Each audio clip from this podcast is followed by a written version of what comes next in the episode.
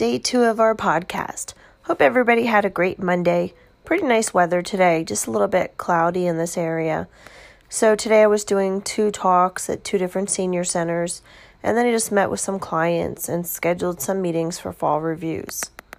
What I did notice was is a lot of people aren't prepared for understanding how important it is to have a fall review.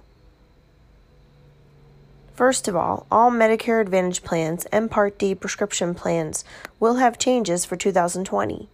It's important to know what your specific changes are. That should be the first and primary reason to have a fall review.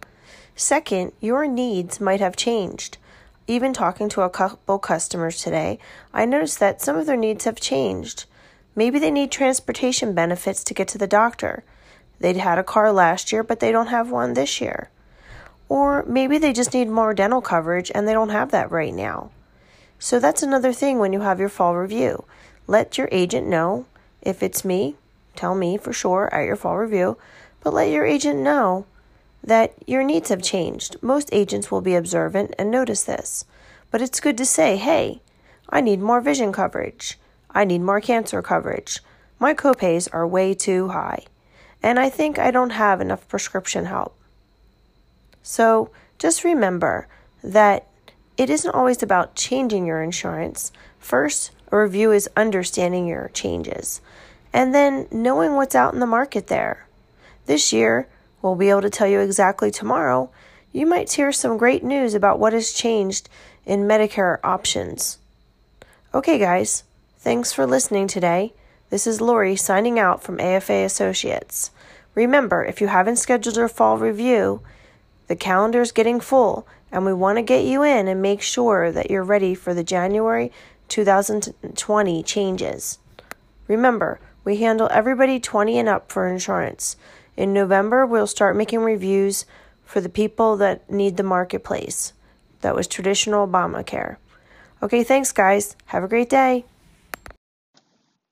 Today is October 1st, 2019.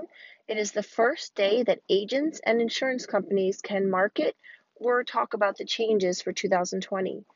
I'm kind of relieved. We've known everything since July 2019 and we weren't able to talk about it till today. So it's great to be able to talk about it. I've started calling customers, reviewing their plans, and setting up meetings. So today's topic is what you need to know about Medicare Part D changes, prescription plans. It is very important this year that everybody looks at their changes for Medicare Part D. When I make phone calls, a lot of people tell me they haven't opened up their change books. Maybe they don't feel there's an urgency. I can understand that. But what you don't know is a lot of the companies have put deductibles in this year for the drugs. That means for any drug, tier 3 to 5, you will have a deductible. Now, Medicare's always allowed them to put in a deductible, but there were a couple carriers that had low premium plans that weren't doing this. But guess what? Not anymore. So that means, in one way or the other, even though the donut hole is closed this year, you are going to have more drug costs if you don't look at your options. And it's very important all your prescriptions are looked up. Generics can be more expensive than brands. Yep, I'm going to say it again. Generics can be more expensive than brands. But I have figured out how to use the insurance to get your generics cheaper uh, if they are more expensive than brands, let me know. There's something called a tiering exception. It's public knowledge, but most people don't read about it in their books. And it's been very successful this year in saving customers money. Okay, guys, I hope you have a great night. Make sure you call me if you have some questions. I'll be reaching out to customers every day. But remember, get a meeting and get your prescriptions looked up.